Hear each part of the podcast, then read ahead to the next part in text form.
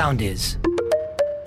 Γεια σας, είμαι η Ζωή Κρονάκη, είμαι μαμά της Κρίστας και του Γιώργου και από τότε που αυτά τα δύο πλασματάκια ήρθαν στη ζωή μου, τα πάντα αλλάξαν ριζικά. Κάθε εβδομάδα από το podcast All for Mama στο soundist.gr θα σας περιγράφω τις δικές μου ιστορίες μητρότητας και θα σας δίνω χρηστικά tips, κάποιες φορές με τη βοήθεια ειδικού.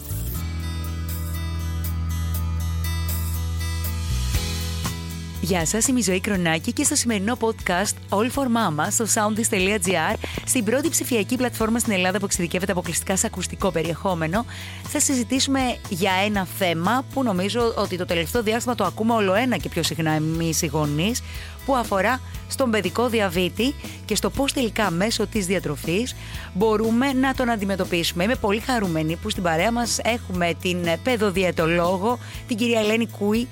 Ε, καλησπέρα Ελένη μου και μιλάμε στον ενικό φυσικά.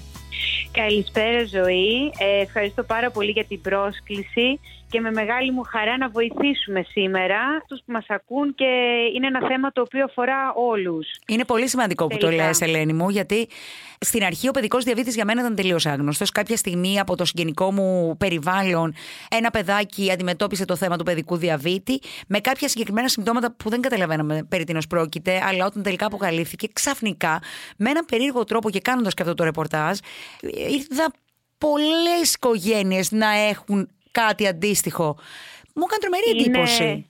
Ε, είναι ένα θέμα το οποίο μόνο μεγαλώνει σε αριθμους ένα θέμα υγείας καινούριες διαγνώσεις έχουμε συνέχεια σε έναν σχετικά μικρό πληθυσμό ζωής θα πω. Ε, η δική μου πραγματικότητα και καθημερινότητα είναι αν θέλεις διαστραβλωμένη γιατί αυτή είναι η δουλειά μου αλλά αν ε, πρέπει να το σχολιάσω σε επίπεδο χώρας όντως έχουμε πολλές καινούριες διαγνώσεις και παγκοσμίως η διάγνωση πλέον τίνει να έρχεται σε μικρότερη από των 5 ετών ε, παιδιά. Μάλιστα. Άρα είναι ένα νέο κύμα το οποίο βρίσκει και την Ελλάδα. Θα σου πω το τελευταίο τρίμηνο έτσι εγώ στο, στα πλαίσια της, της, της δουλειάς μου στο γραφείο έχω δει τρία παιδιά τα οποία διαγνώστηκαν εκεί στην ηλικία του 1,5 έτους.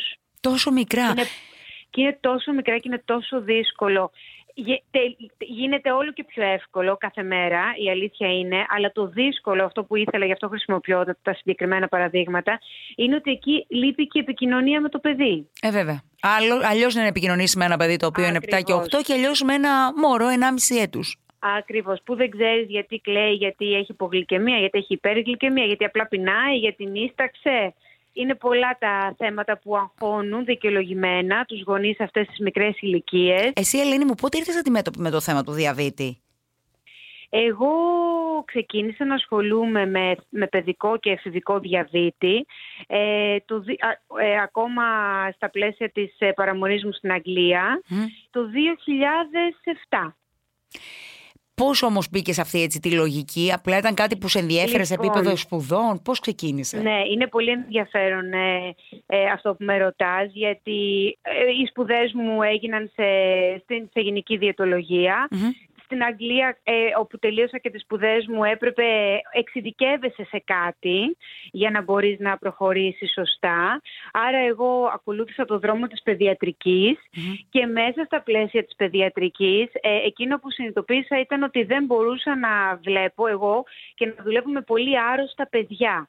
Μου άρεσε περισσότερο το να έχει και η δουλειά μου ένα εκπαιδευτικό χαρακτήρα και μ, στα πλαίσια της εκπαίδευσης πώς, πώς να μπορώ να βελτιώσω και μελλοντικά την υγεία του παιδιού.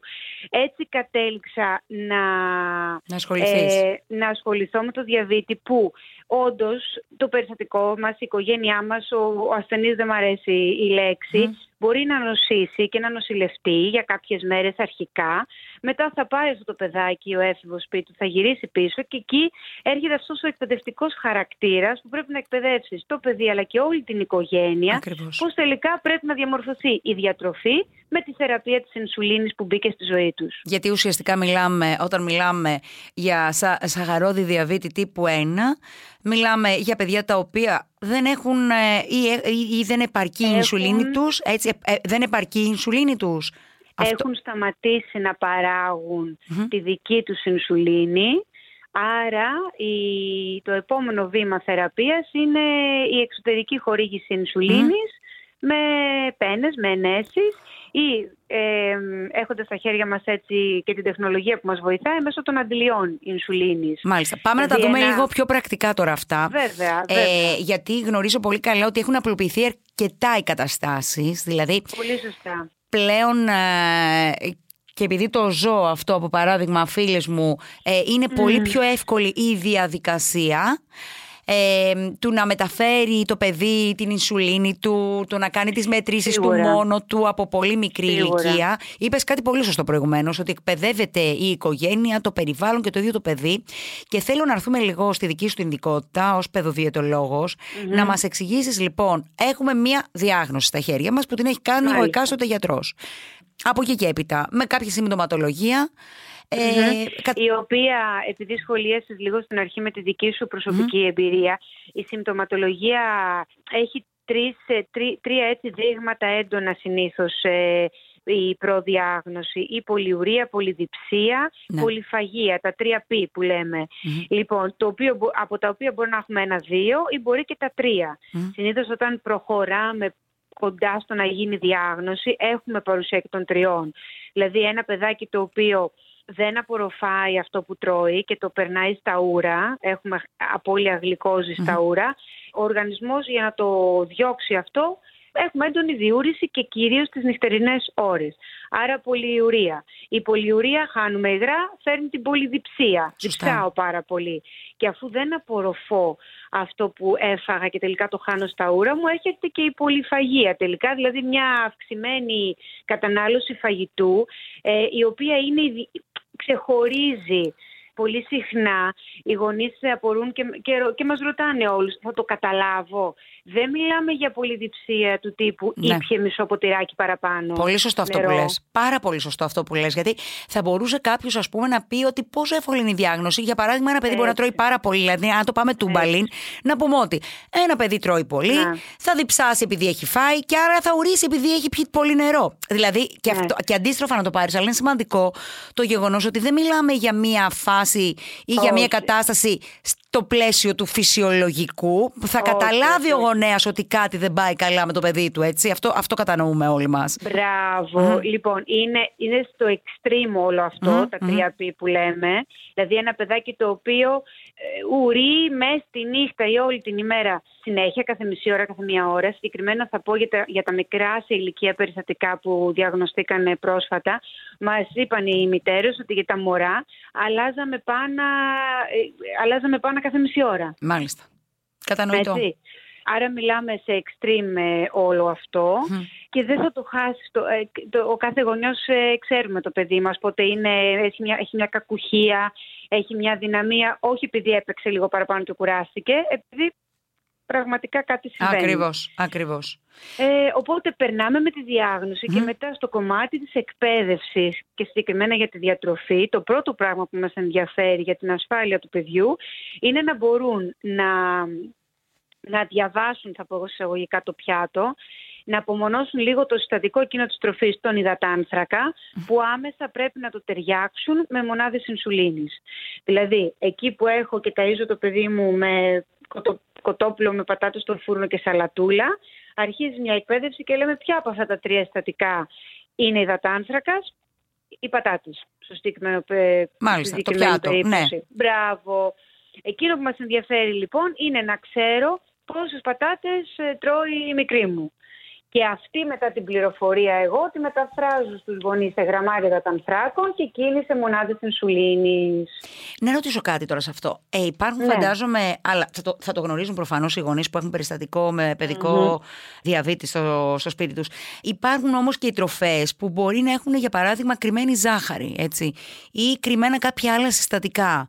Βέβαια. Ε, και σε αυτό τους εκπαιδεύουμε. Mm-hmm. Τι συμβαίνει σε αυτή την περίπτωση; Μπορούν, πρέπει να μπορούν οι γονείς, είναι, είναι τόση πολύ καινούργια πληροφορία ζωή και γι' αυτό γίνεται Είπα προηγουμένως αρχικά για την ασφάλειά τους. Τους λέμε καταρχήν να προσέξουν λίγο τα ε, οικογενειακά γεύματα και να ασχοληθούμε τις πρώτες δέκα μέρες με το να καταμετρήσουμε λίγο αυτά που μαγειρεύουν σπίτι τους υπό κανονικές Να δούμε λίγο, να αξιολογήσουμε τη μερίδα του παιδιού σε άμυλο, έτσι, και να ξέρουμε πώς θα το καλύψουμε αυτό με την ινσουλίνη εξωτερικά. Και σε ένα δεύτερο στάδιο πάμε λοιπόν και ασχολούμαστε με το πώς διαβάζουν τις ετικέτες τροφίμων. Μάλιστα. Που είναι σημαντικό. Μεγάλη υπόθεση θα κάνουμε με αυτά τα δημητριακά του πρωινού. Σωστό. Και εκεί υπάρχει απάντηση και για, το, για τους ανθρώπους που μας ακούνε σήμερα για να μπορούμε να... Δεν υπάρχει κανένα δημητριακό πρωινού χωρίς ζάχαρη. Όλα έχουν κάποια προεκτικότητα σάκχαρα μας ενδιαφέρει στα 100 γραμμάρια του προϊόντος, έτσι όπως διαβάζουμε τις ετικέτες τροφίμου, τα σάκχαρα, τα απλά σάκχαρα, να μην ξεπερνάνε περίπου τα 22 γραμμάρια. Μπορούμε να το κρατήσουμε αυτό σαν πληροφορία. Και σαν κανόνα, ναι. Ακριβώς. Ε, οπότε διαβάζουμε τις ετικέτες τροφίμου και μαθαίνουμε και τα στατικά. Τι μας λέει; Αν εκεί υπάρχει μια κρυμμένη πηγή ζάχαρης, προφανώς θα φανεί και στην ετικέτα τροφίμου αλλά και κατά δεύτερον με ενδιαφέρει να ξέρω πόσο γρήγορα ή αργά αυτή, αυτού του είδους η ζάχαρη θα επηρεάσει τη γλυκόζη του αίματος. Ελένη, να σε ρωτήσω κάτι άλλο.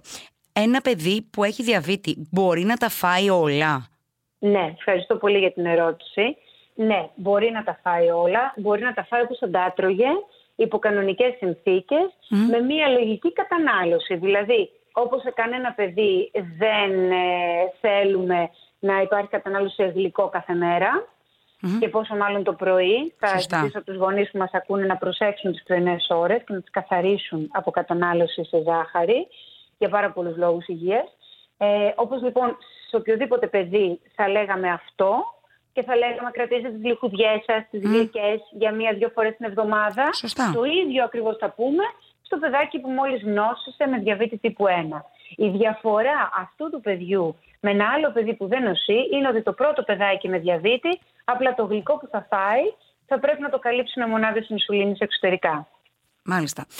Και να πούμε στο σημείο αυτό που είναι πολύ σημαντικό ότι πλέον και αυτά τα παιδιά εκπαιδεύονται σιγά σιγά και ως έφηβοι στο τι θα καταναλώσουν, πώς θα το καταναλώσουν, όταν θα βγουν έξω, όταν θα είναι με την παρέα τους, όταν θα χρειαστεί να φάνε, ας πούμε, μια πίτσα όλοι μαζί, ή όταν θα χρειαστεί να, φάνε, να παραγγείλουν ένα τζάνκ απ' έξω. Δηλαδή, μπαίνουν σε μια διαδικασία εκπαίδευσης και τα ίδια τα παιδιά και μέσω ημών, ενώ με, με υψηλών, έτσι, με τις δικές σας λοιπόν συμβουλές, προκειμένου να γίνεται και η καθημερινότητά τους πιο εύκολη και διατροφικά και σε επίπεδο βέβαια θεραπείας.